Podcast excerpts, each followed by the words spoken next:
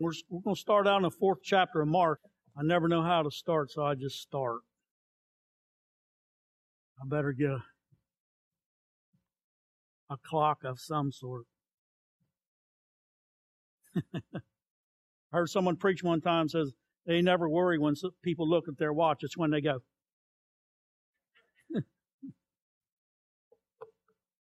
Verse 35. Mark 4, Jesus said on the same day when evening had come, he said to them, Let us cross over to the other side. Now, when they left the multitude, they took him along in the boat as he was, and other boats or, or ships were also with him. And a great windstorm arose, and the waves beat into the boat so that it was already filling. But he was in the stern, asleep on a pillow. And they awoke him and said to him, Teacher, do you not care that we are perishing? Then he arose, he rebuked the wind and said to the sea, Peace, be still. And the great wind ceased and there was a great, and the wind ceased and there was a great calm. And he said to them, Why are you so fearful? How is it that you have no faith? And they feared exceedingly and said to one another, Who can this be that even the wind and the sea obey him? Tonight we're going to talk about something spiritual. We're going to talk about ships. Ships.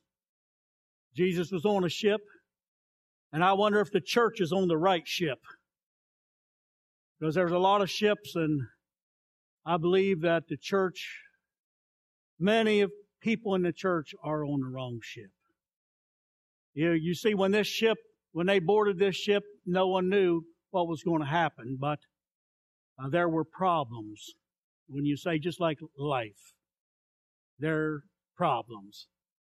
We, we see in Matthew 7, rains descend, winds blow and beat upon the house, the floods come, and only the one that's on the rock stands. So we're going to talk about ships. And by the way, the, man has divided this up in chapters, but I will just say to you that uh, it started out in verse 35. Jesus said, let us cross over to the other side. Now we finished that chapter, but if you go to the first chapter, or the first verse of the next chapter in five, what does it say? You looking at it?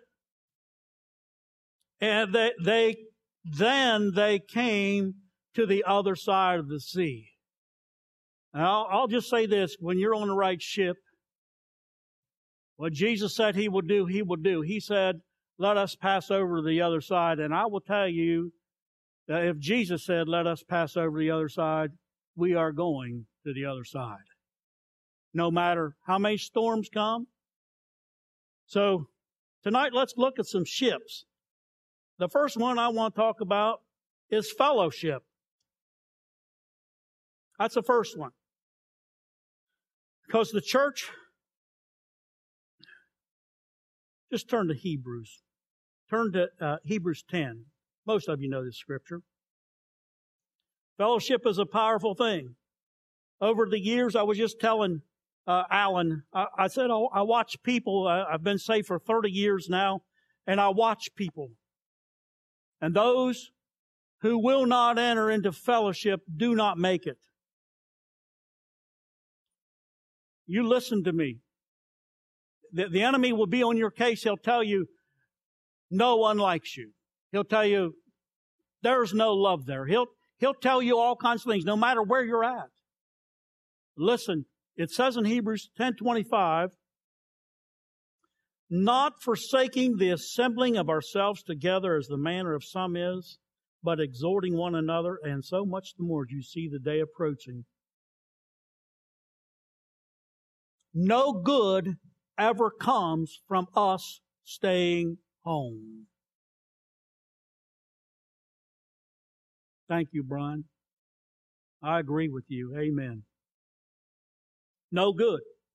I, uh, and we can have excuses.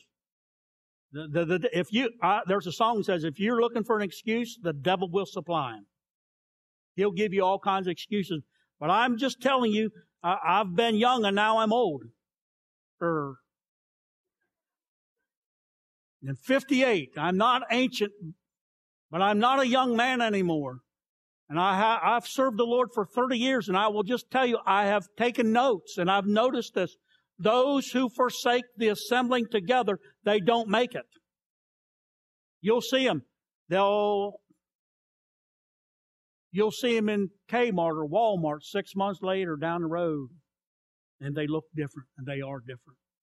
They'll have a reason. They'll have an excuse. But I'm telling you, when you hear that voice say, you know what, this just be a good night to stay home. You say, I rebuke you in the name of Jesus. You know what? When you come here, you'll hear the word of God. You can't say that everywhere else, but you, you will hear the word of God when you come here. Acts 2.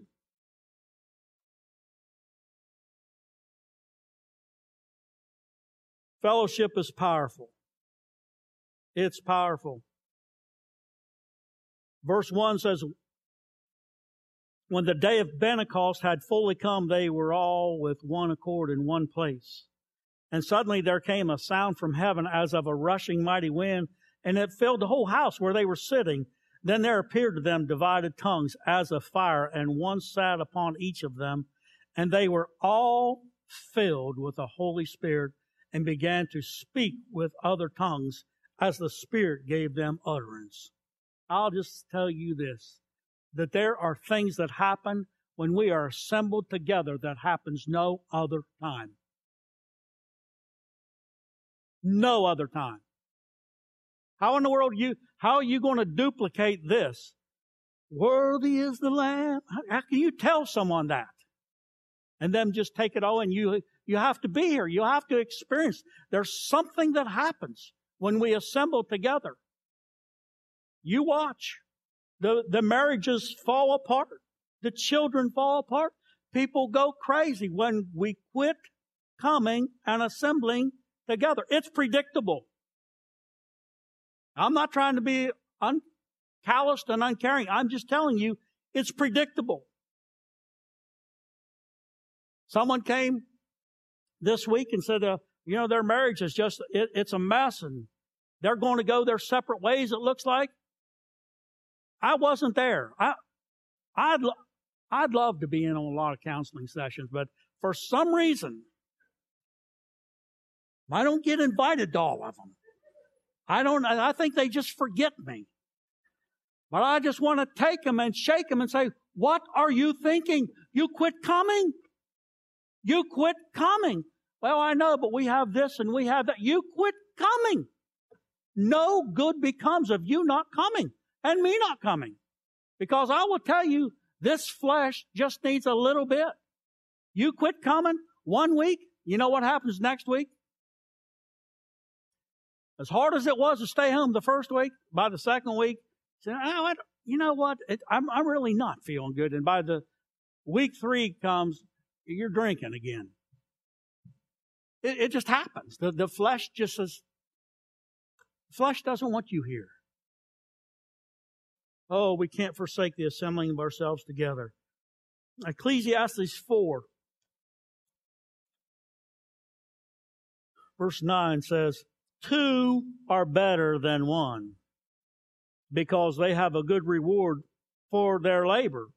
For if they fall, one will lift up his companion, but woe to him who is alone when he falls, for he has no one to help him up.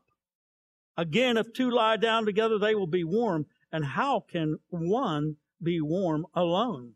Though one may be overpowered by another, two can withstand him, and a threefold cord is not quickly broken. What about a bunch of us? There are 59 of us grandchildren in my family.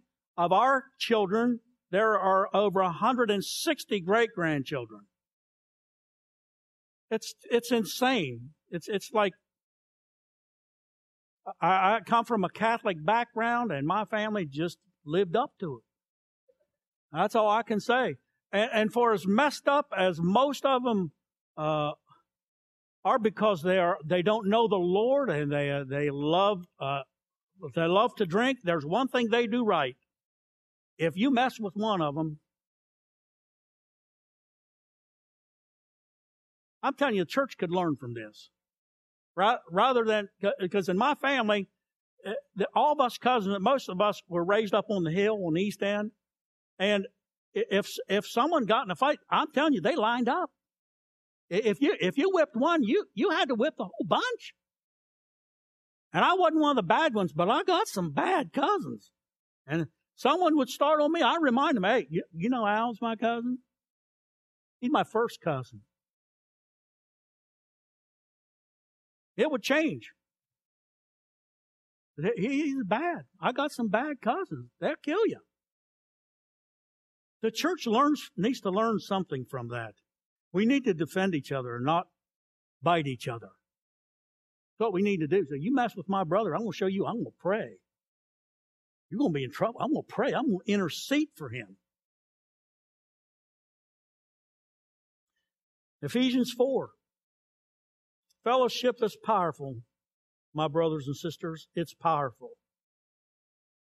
Verse 11, he said, and he himself gave some to be apostles, some prophets, some evangelists, and some pastors and teachers for the equipping of the saints, for the work of the ministry, for the edifying of the body of Christ, till we all come to the unity of the faith and of the knowledge of the Son of God, to a perfect man, to the measure of the stature of the fullness of Christ, that we should no longer be children, tossed to and fro, carried about with every wind of doctrine by the trickery of men and the cunning craftiness of deceitful plotting, but speaking the truth in love may grow up in him, grow up in all things into him who is the head, Christ, from whom the whole body, joined and knit together by what every joint supplies, according to the effective working by which every part does its share, causes growth of the body for the edifying of itself in love. That's a whole mouthful,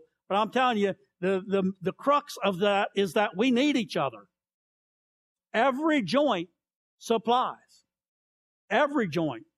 I fell out of my tree stand a week before gun, gun season. Uh, I wish I could explain to you how it happened. I wasn't there. I, I just stepped around and I put my second foot. I have four tree stands, three or four tree stands out there. I stepped on this and I hadn't been on it in two years. I stepped on it and as I was rolling down the hill, I, I finally came to a stop about 15 feet later and I thought, what in the world just happened to me? And uh, like that. And, and I got up. Before later, I, I just moved my extremities. I said, well, I, I can wiggle my toes. I can, I can move my fingers. I felt something on my face. Couldn't tell what it was. My hand hurt real bad. And I, as I got up and I, I could walk, but I noticed my hip was clicking. I thought, that can't be good. That's probably not a good thing. I, so I clicked on down to the house. I had my, I, I fixed supper when Marcia got home from school, I had my back to her. I was grilling out some deer steaks, and uh, she said, "How was your day?" And I turned around. She goes, "Oh!" I thought that ain't good. She said, "What happened to you?" I said, "Well, I, I fell out of deer stand." She said, "Are you okay?" I said, "No, I'm not. Uh, my knee, my hip, and my ankle all hurt for. I, I bummed around for probably three weeks. But I thought every, every joint supplies. Just, just one, especially that hip joint. Man, with it, with it walk and with it out, I, if you watch me on front row, I had to sit a lot of times. I couldn't stand on it. That's a picture of the body of Christ. One joint, and it throws the whole body out. You understand? We're to assemble together. There's things that happen.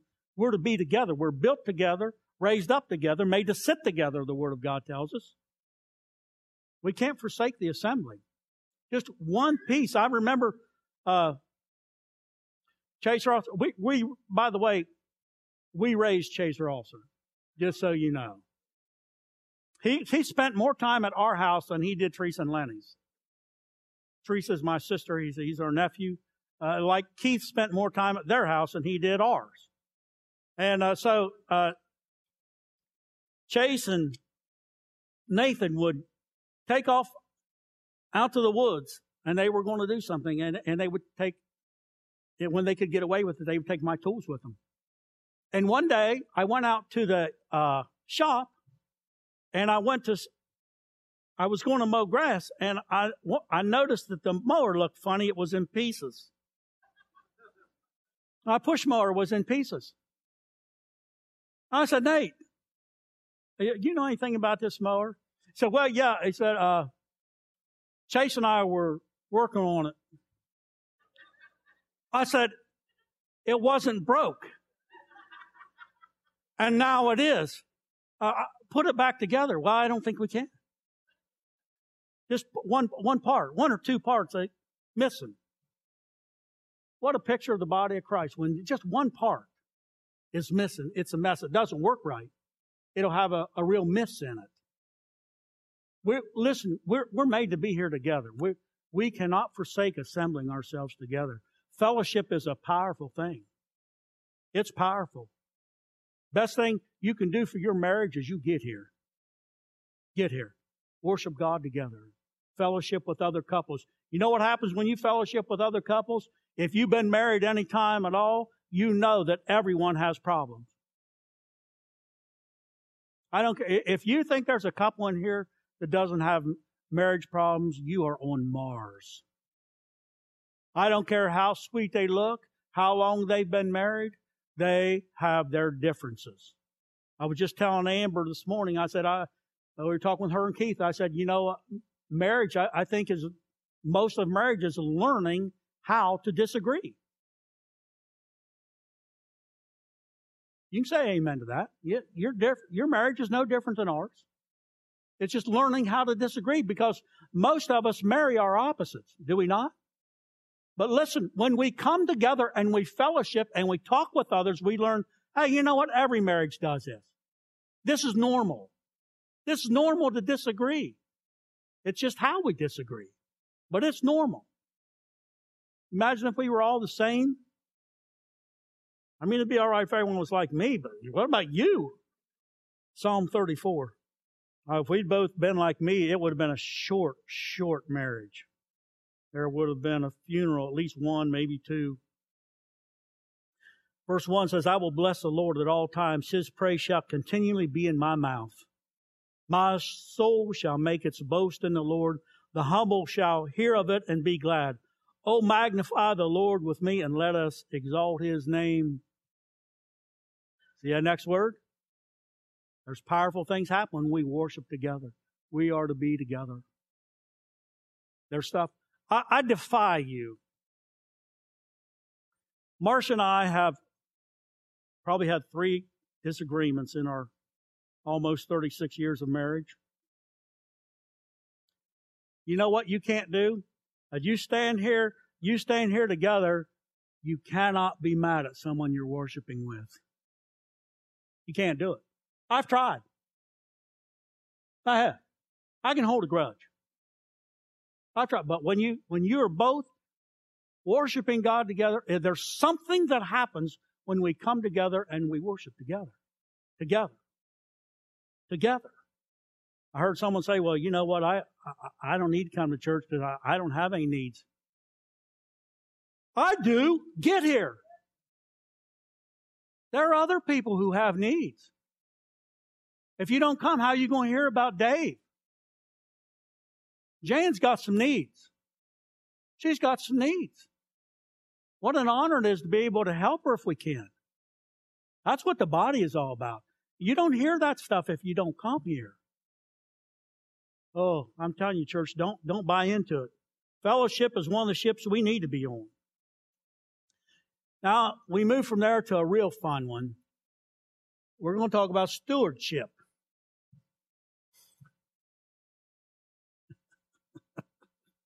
And everybody said, I didn't hear amen. I think it was more oh me.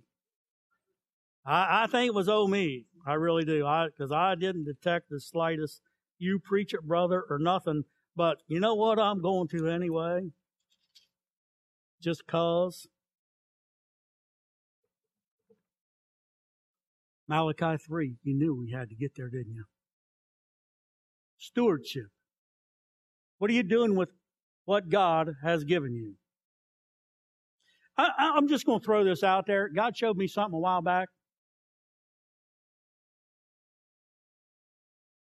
On earth, man's success is measured by what he makes. It's true. A man say, well, was he successful? Don't ask anything about his family or anything. Well, what what he make? How much has he got? But in heaven, success is measured by how much we've given, not by what we've made. That's it. Our success will be noted by how much we gave back. In the church, we do that. We measure someone's success by what their material possessions. How you doing? Oh, look, they've done well for themselves. Have they? How much have they given back? That is how God measures success. In heaven, you're going to find this to be true. I like it when it's this quiet. Verse 8 says, Will a man rob God? Yet you've robbed me, but you say, In what way have we robbed you? In tithes and offerings. God says, You are cursed with a curse. For you've robbed me, even this whole nation. Bring all the tithes into the storehouse that there may be food in my house, and try me now in this, says the Lord of hosts. If I will not open for you the windows of heaven and pour out for you such blessing that there will not be room enough to receive it. And I will rebuke the devourer for your sakes, so that he will not destroy the fruit of your ground, nor shall the vine fail to bear fruit for you in the field, says the Lord of hosts and all nations shall will call you blessed, for you will be a delightful land, says the Lord of hosts, all from tithing. You get mad at me if you want, I'm not the preacher. He's gone. I'm just one of us. But I'm telling you, this works. This works. If you're out there and you say, especially if, if you're a young couple, you might say, well, you, know, I, you don't know my situation. I can't tithe because we have this and we have that and we have small kids and been there, done that. People would look at us funny when we'd walk through the mall with four little stair steps. Four kids in five years and two months isn't exactly uh, family planning. But I'll tell you what we learned at a young age after I got saved. Man, you tithe. You give it. And it, I will tell you, it never worked on paper. Never. Never. So, so, some, please don't get mad at me, but I, I'm telling you, some of you are going through things right now that will never change until you tithe. Because the devourer is not getting rebuked. He just keeps eating everything. I heard Brian say one time everybody tithes. Oh yeah. Everybody tithes. They do. One way or another. Your vehicle will go haywire on you. That washer will break. I, I that little Honda, we got rid of that thing, had 282,000 miles on it. That's, it's probably still running. I believe your tires will last longer. I know it. I know it to be true. You say, I can't afford to. You can't, you can't afford not to. We, we cannot afford to because we have stored up treasures here on earth. This is where our treasure's at. We want, Jesus said, don't lay up for yourself treasures on earth. What happens? What happens to a car you love? It'll rust. I promise you, it'll rust or it'll quit running. That, that thing that you have to have or that I have to have. Heard someone say the two happiest days in a man's life is the first one is when he buys a boat, and the second one is when he sells it. That, those things we have to have. Success is not measured by what we have. Success is measured by what we give in heaven. And I fear many people are going to go to heaven empty handed. Spent their lives just coming and taking well, I don't have to tithe. I do this for the church. I do that for the church. I would hate to stand before God and tell him I was the exception. And I'd be pretty afraid of that. Just do it by faith. The reason the church does not tithe is that the church loves stuff. Put them down. Put those things down. 1 Timothy 6. When things go haywire in your life, and they will, you've got to have something say, well, I know the devourer's getting rebuked. I've been saved for 30 years and I've never known a couple that would tithe faithfully that ended up in divorce.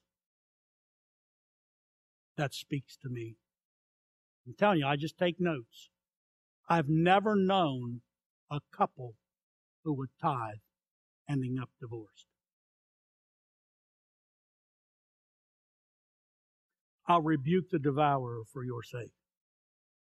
I'm coming at you. I'm telling you, God's going to get us where it hurts tonight. But some of us are on the wrong ship.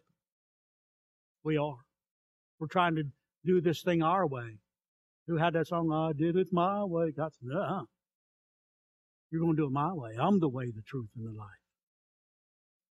First Timothy 6, verse 6 says, Now godliness with contentment is great gain, for we brought nothing into this world, and is certain we can carry nothing out.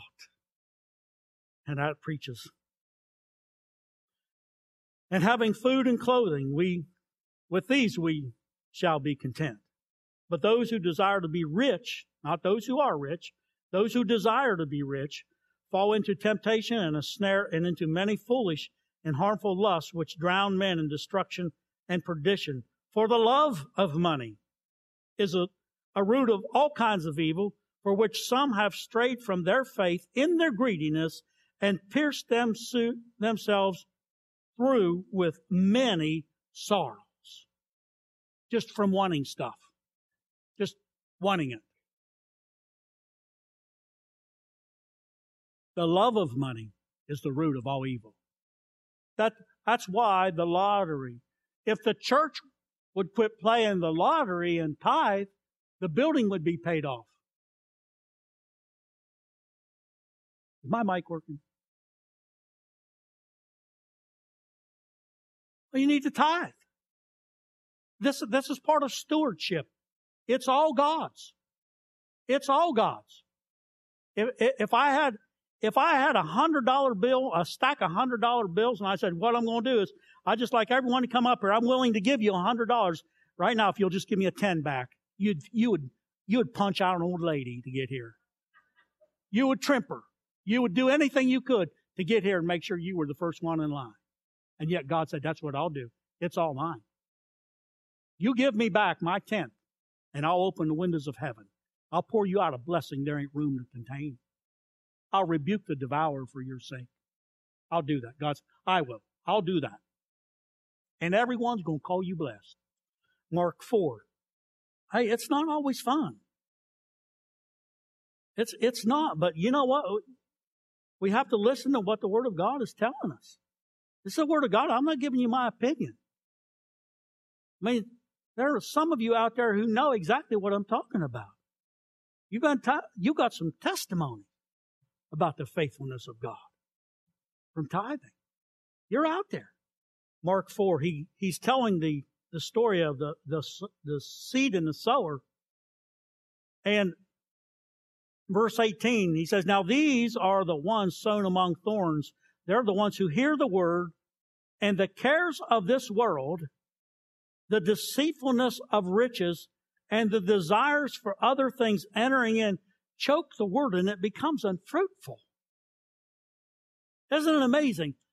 Not having the stuff, just wanting it. Just want, he said, that, that word that it says in Isaiah 55, 11 will not return void. Jesus said, if you lust for stuff, it will choke that word and it will become unfruitful in your life. All part of stewardship. I love it. We brought nothing in this world. We carry nothing out. Told you I heard some a preacher say one time, he'd never seen a hearse with a U-Haul behind it. No one takes it. You can't take it with you. No matter what it is. You cannot take it with you. Jesus said, store up treasures in heaven Well, how's that done? You just pray and treasures there? That's all part of tithing, church. You're storing up, tre- you're giving back to the kingdom. You're storing up treasures in heaven. Luke 6. Verse 38, Jesus said, Give, it'll be given to you. Good measure, pressed down, shaken together, and running over will be put into your bosom. Oh, but read the next part. For with the same measure you use, it'll be measured back to you. So many people get in that spot where they need something. There's no reserve to draw from. They've stored everything they have. They've laid up their treasures on earth. There's no treasure in heaven. They've given nothing to the kingdom. And so when it's time to to need uh, to make a withdrawal. There's nothing there. Well, brother, I, just, I don't need that. I have great faith. If you had that great of faith, you'd be tithing.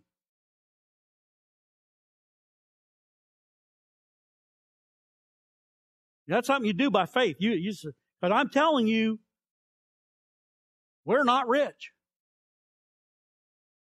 And there's some months it still don't work on paper. But I'm telling you, it works. It works. Somehow. Look at this. It works. Last time I got on the scales, it's something, uh, something spoke up and said, one at a time, please. We're not losing any weight. God will take care of us. He will take care of us. Just stay faithful to Him. It's, the stewardship is a powerful thing. Man, wouldn't you love to know wherever you went, the devourer was getting rebuked? Oh, it's powerful. That's not to say things are, things are going to happen. Jesus said, in the world you shall have tribulation, but be of good cheer. I've overcome the world. But isn't it nice to know you can put it to rest? Say, well, it's not because the devourer is not getting rebuked.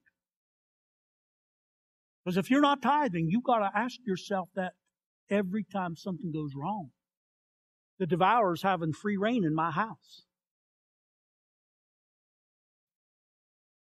I told my kids, all our kids are married now. I'd give them one word counsel for a great marriage, I'd say tithe. Just tithe. Tithe. Our young kids are not taught to tithe. Tithe. Tithe. Give a tenth. Remember, I had a talk with someone one time and they just couldn't believe it. He said, You me? If you had a hundred dollars, you'd give ten. I said, a tenth. A tenth. Oh, wait a minute. If you had a thousand, you'd give a hundred. I said, a tenth. It's still a tenth. No matter how much it is, a tenth is a tenth. What a good God. That's all, that's all He asks of us to give back, and He rebukes the devourer. Oh, what a deal. What a deal. What a great God we serve. He say, well, we're not under the law.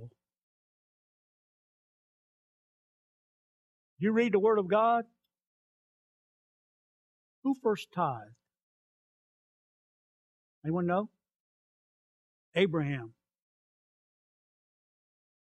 I believe if I if my memory serves me right, I, I believe it was 400 years later came Moses with the law. You understand tithing is not in the law. It's not in the law. But neither is driving 70 out here. Try it on the way home. All right, I'm done with that. You can take a deep sigh. But I pray God deals with you on this thing of, of stewardship. Many of you are, are waiting for your ship to come in. I'm telling you, it's stewardship. You need to get on it. You do. Last one we're going to look at is worship. The other ship. There are many others. You know what? I made a list here. We need to be dealing with stewardship, fellowship, and worship instead of championship, sportsmanship, showmanship, marksmanship, censorship, friendships, craftsmanship, partnerships, citizenship, ownership, and relationships. Those are the ships the church is on. Worship. Both the boys were in the service, so proud of them. Served the country during a time of war. Both of them on ships. Actually, Keith reminds me, Dad, that's not a ship, that's a boat. The submarine is a boat. They call it a boat in there. Keith was under the sea. Nate was on top of the sea in Iraq on a carrier. They were on warships. Powerful. Remember one time, uh, Keith called when he was in a submarine school, and Marcia asked him, said, "Honey, tell me some things about that sub." And he just told her. He started talking about nuclear capacity, and I just heard her say, "That's all I want to know." I got on the phone and said, Tell your mother asked you things about that sub. You tell her what color it is. tell her how good the food is. A mother can't handle nuclear capacity stuff. She going she, she ain't gonna sleep for a month. They were powerful. War, they, it was a warship. As, as was Nate's. He said when one of those uh, F-18s or an F-117 would come in on that deck, he said everyone on that ship knew it when they would land or take off. Well, so we're talking about another worship. It's worship. This is a ship everyone needs to be on. It is so powerful. It's more powerful. Keith was on the USS Louisiana and Nate was on the USS George Washington. It's more powerful on either of those. Worship's one of the most powerful things a church can do. Worship God. Oh my gosh, you talk about something that'll keep you afloat. Worship God. But brother, you don't know my situation. I don't even need to. We were made to worship God. Turn, turn to uh, Psalm 150. I love the book of Psalms. I live in Psalms and Proverbs. This is where I camp out. 90% of my reading, my studying comes from Psalms and Proverbs. Verse 1 in Psalm 50, 150 says, Praise the Lord. Praise God in his sanctuary. Praise him in his mighty firmament. Praise him for his mighty acts. Praise him according to his excellent greatness. Praise him with the sound of the trumpet. Praise him with the lute and harp. Praise him with the timbrel and dance. Praise him with stringed instruments and flutes. Praise him with loud cymbals. Praise him with clashing cymbals. Let everything that has breath praise the Lord. Praise the Lord. Worship him. Worship him. Psalm 29. I'm going to tell you what, man. I'm going to talk to the men because we're the, we're the thick-headed ones. This is not worship. This is not worship. That is, this is hurry up and get done. I'm hungry. I'm not listening to you. I'm not entering in. This. This is the men that are guilty most of the time. God can get, I think, a hundred women to worship for every one man he can. We're thick. Verse 1, Psalm 29 says, Give unto the Lord, O you mighty ones. Give unto the Lord glory and strength. Give unto the Lord the glory due his name. Worship the Lord in the beauty of holiness. Worship him. Just worship him. He's worthy. He's worthy. He's worthy of worship. You understand it's because of Him that our names are written in the book of life. He made a way. He sent his son so we could spend eternity with him. I believe he's worthy of worship. You know, everybody worships, just like everyone tithes. Everyone worships. Oh yeah, we're made to worship. There's not a person on earth who doesn't worship. It's just that we worship the wrong stuff.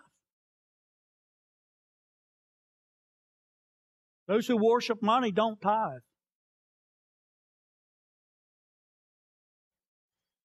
Those who worship things. Things. I, re- I remember that, that Nova I had. There's, there's still this inside of me. I'd still love to have that 70 Nova back that would light tires. It was so good looking. I'd still like to have it, man. I would. The lust for other things entering in choke the word. We're made to worship God. Psalm 95.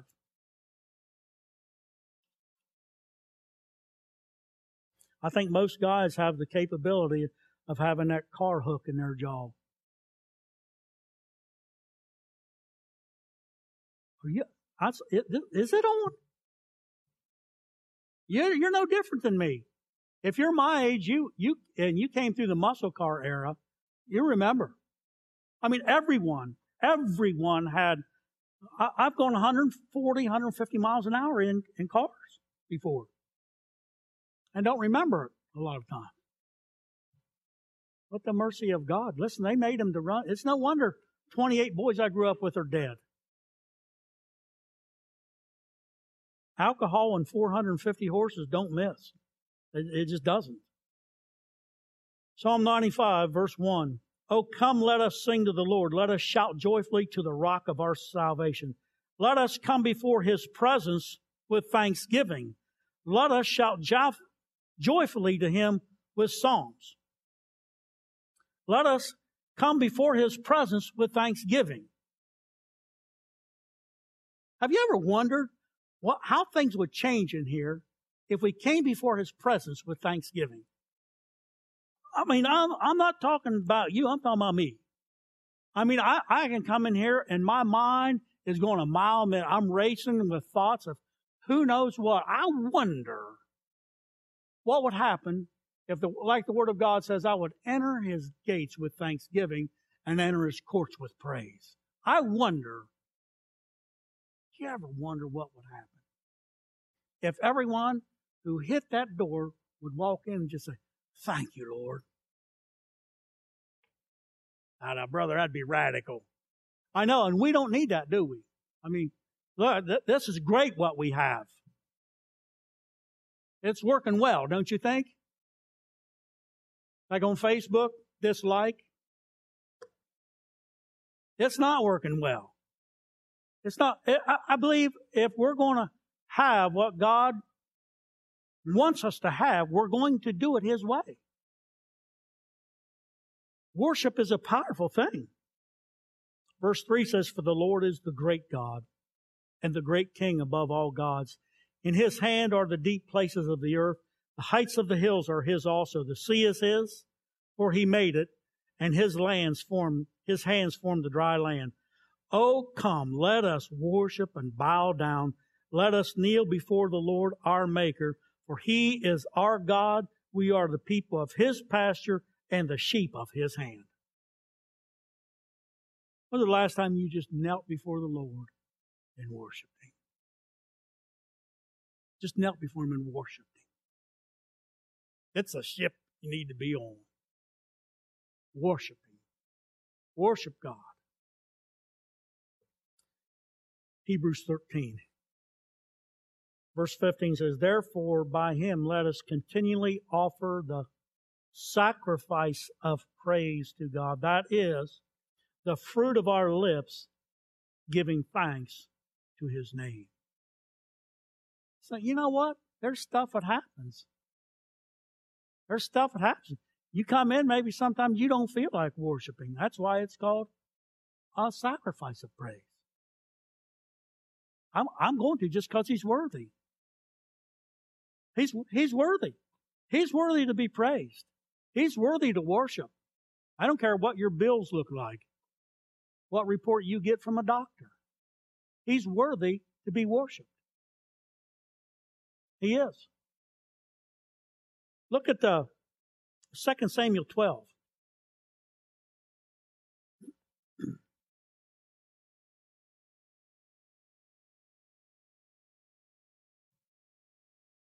I love Southern gospel music. I do. I do. I love it. And I love DC talk. I just love all kinds of Christian music, but the uh, there's a song that I think the McKameys have. It's called "God of the Mountain." The God of the mountain is still God of the valley. He's the same God. We got to praise Him in the good times. We got to praise Him in the bad times. It's called a sacrifice of praise. If I never get my way, Job said, though He slay me, yet will I trust Him. He's worthy to be praised, whether you and I praise Him or not. And if we don't, said the rocks will cry out. There's another song says, I don't want no rock taking my place. He's worthy to be praised, church. 2 Samuel 12, uh, David has just had his fling with Bathsheba. And then he's confronted by the prophet Nathan after he put her husband to death. Faithful man. Verse 13 said, So David said to Nathan, I have sinned against the Lord. Nathan said to David, The Lord also has put away your sin, you shall not die. However, because by this deed you have given great occasion to the enemies of the Lord to blaspheme, the child also who is born to you shall surely die. Then Nathan departed to his house. And the Lord struck the child. Now you can do with that what you want. I don't know how your theology is, but my Bible says the Lord struck the child. The Lord struck the child that Uriah's wife bore to David, and it became ill. David therefore pleaded with God for the child, and David fasted and went in and lay all night on the ground. So the elders of his house arose and went to him to raise him up from the ground, but he would not, nor did he eat food with them. Then on the seventh day it came to pass that the child died. And the servants of David were afraid to tell him that the child was dead, for they said, Indeed, while the child was alive, we spoke to him, and he wouldn't heed our voice. How can we tell him that the child is dead? He may do some harm. When David saw that his servants were whispering, David perceived that the child was dead. Therefore, David said to his servants, Is the child dead? And they said, He's dead. So David arose from the ground, washed and anointed himself, changed his clothes, and he went into the house of the Lord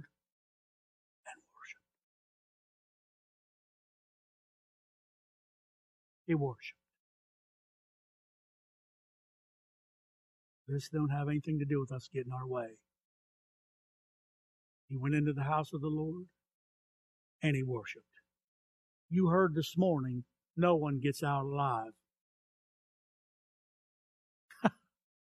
no one gets out alive. We all die. The question isn't if you die. The question is, when will you die and where will you go? He's worthy to worship. He's just worthy. I want to look at one more boat before we go. One more ship. Won't take long. I just want you to go to the book of Jonah. Jonah, Micah, Nahum. Remember the story of Jonah? Verse 1 says, And the word of the Lord came to Jonah, the son of Amittai, saying, Arise, go to Nineveh, that great city, and cry out against it, for their wickedness has come up before me. But Jonah arose to flee to Nineveh. Oh, I don't think so. To Tarshish. To do what? From the presence of the Lord. He went down to Joppa, found a ship going to Tarshish, so he paid the fare, went down into it to go with them to Tarshish from the presence of the Lord. Oh my gosh, this is a picture of the church. God tells us to do something, we go the opposite way. If you look on the map, over here, if I'm standing right here in what would be the Dead Sea, to my left is Joppa, right on the, right on the Mediterranean Sea. And then 600 miles away to the northwest is Nineveh. So he gets on, I don't know where he was at, if he was somewhere around Gath. He was to the, between the Dead Sea and Joppa. So he, if he got on a boat there and he went clear up the Mediterranean Sea and clear up into Tarshish, which was about 400 miles away, looks to me like on a map, that he paid the fare to get away from the presence of God. How many times do we pay when we try to get away from God. Through the nose, we pay. When we get on the wrong ship, we pay. He got on a ship. He went in. There was no ship required to go from where he was at in Gath up to Nineveh. No ship required. It's all land. Matter of fact, uh, it's mostly the Moabite desert where he was going. So needless to say, there would not have been a ship required. But the Lord sent out a great wind on the sea, and there was a mighty tempest on the sea, so that the ship was about to be broken up. Then the mariners were afraid, and every man cried out to his God and threw the cargo that was in the ship into the sea to lighten the load. But Jonah had gone down into the lowest parts of the ship, had laid down and was fast asleep. So the captain came to him and said, What do you mean, sleeper? Arise, call on your God. Perhaps your God will consider us that we may not perish. And they said to one another, Come, let us cast lots that we may know for whose cause this trouble has come upon us. So they, they cast lots, and lots fell on Jonah. Then they said to him, Please tell us, for whose cause is this trouble upon us? What's your occupation? Where, where do you come from? What's your country? And of what people are you? He said, I'm a Hebrew and I fear the Lord, the God of heaven, who made the sea and the dry land. Then the men were exceedingly afraid and said to him, Why have you done this? For the men knew that he fled from the presence of the Lord, because he had told them. Then they said to him, What shall we do to you that the sea may be calm for us? For the sea was growing more tempestuous. And he said to them, Pick me up and throw me into the sea, then the sea will become calm for you, for I know that this great tempest is because of me. Nevertheless, the men rowed hard to return to the land, but they could not, for the sea continued to grow more tempestuous against them. Therefore they cried out to the Lord and said, We pray, O Lord, please do not let us perish for this man's life, and do not charge us with innocent blood. For you, O Lord, has done as you pleased, as it pleased you. But I'm going to tell you what we're going to do. So they picked up Jonah, threw him into the sea, and the sea raged from its, ceased from its raging. Then the men feared the Lord exceedingly and offered a sacrifice to the Lord and took vows. Now the Lord had prepared a great fish to swallow Jonah, and Jonah was in the belly of the fish three days and three nights. I tell you what, when we get on the wrong ship, God will cause shipwreck. And we read this story and we think of, I've heard preachers talk about how awful it must have been in the belly of that whale, all the stuff that whales eat. He was in there with them. But I want to tell you what, if God had not sent that whale, what would have happened to Jonah? He would have drowned. You understand, God sent, He saved Jonah by sending a whale. So God will cause shipwreck in our lives if we're on the wrong ship. But He will send something. He will send, there will, He will make a way of escape for us. Because He loves us with an everlasting love. He loves us. His thoughts toward us are peace, not evil. if you are on the wrong ship, God will show you. Because the Word of God tells me that His Spirit, whom He has sent, guides us into all truth. So, if He says, look, there's an easy way to know whether or not you're, you're on the right ship or not. Jesus said, there's a path that leads to destruction. And it is, it's wide. He said, and there's another way you can tell if you're on that path, it's going to be crowded. Because he said, many are going to be thereat. But the path that leads to life, it has two things you can tell about it. God says it's going to be easy to recognize it. It's going to be straight and it's going to be narrow. Now, if you're on a ship, this ship you're on is wide and allows you to do anything you want, you're on the wrong one. That ship is destruction. The road that leads to life is narrow. Jesus said, I'll guide you into all truth. All truth. We can, we can make ourselves, we can make messes for ourselves. If I can do it, I know you can do it. We can get ourselves in some real pickles. God is so merciful. He said, Look, get off that one and get on this one. I'll, I'll tell this story only because he's not here. I, I would tell if he was here, though. Ed uh, Clifton and his brother came out to the house this summer.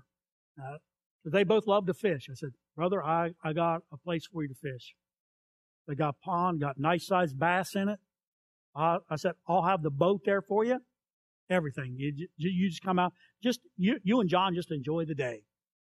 And it was, it was Sunday after church, and so well, it's right there. I said I showed him where everything was at, seats and everything. I put a trolling motor and battery. I said just enjoy yourself.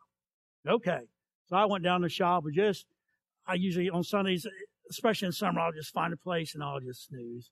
I was in the shop just getting ready to take it easy. I, out of the corner of my eye, I saw Ed coming down the hill, he looked soaked. And he was. I said, Brother, you have not been going five minutes. What what's well it's bad. He said, We said Johnny was in the back of the boat and he and he he leaned over. I said, I'm not even sure how it happened, but he leaned over and we both ended up in the pond. And now your motor, your battery, his tackle box, his glasses, everything is in the bottom of the pond. So I got out there and swam around and I found most of the stuff. Got the battery, got the trolling motor, his fishing rods, Johnny's tackle box. Makes you wonder if they were on the right ship. It may not have been large enough to accommodate. I don't know. But look, I believe that when we are on the wrong ship, it's that obvious. When we start on the wrong ship, I think God will make it turn topsy turvy on us. And where we'll just have to sit back, maybe we'll be soaking wet and say, What in the world is going on here? What's happening? And maybe God will just have you walk through the ships in your life. Am I more concerned about championships than I am stewardship or fellowship or worship? What about discipleship? I don't know what sea you're on, and I don't know what ship you're in. I don't know what you're trusting in. Would you come up, Rod? I hope, I hope the Lord challenged you tonight. I do. Stewardship, fellowship, and worship. We'll work on those. Maybe next time there'll be more. I don't make light of it, especially the stewardship thing. I will tell you that it, it, it can just be hard. Especially if you haven't been doing it. If expect when you start all hell to break loose. Just expect it. Expect it. But with as much love as I can muster up, as I'm looking at the Word of God, this is how the devourer gets rebuked. This is how it's done. There's no shortcut. A tithe means a tenth. Give him a tithe. Don't forsake assembling together. Fellowship's powerful. I'm so glad when things go awry, we've got friends I can talk to. Fellowship is powerful. Oh, it's powerful. And in the midst of your trouble, whatever things are going on in your life, maybe you're confused, don't understand what God, what is happening. Look, here's your answer. I don't care what your problem is, this is your answer. I'm going to worship you. The Word of God says the Spirit, God is looking for those to worship Him in spirit and in truth. I think it's John 4 24 says, God is a spirit, and those who worship Him must worship Him in spirit and in truth. Just worship Him. You get in Revelation, clear at the 22nd chapter at the end. You know, John sees him and he sees all these marvelous things and he, he falls down at the angel's feet says, Hey, don't, don't be doing that. I'm, I'm like you. I'm just a brethren like you. He said, worship God. Worship God. Don't know where you're at. I leave the altars open to you, like everyone to stand. I will tell you one thing because I don't know everyone in here. If you don't know Christ, you haven't even got a ship.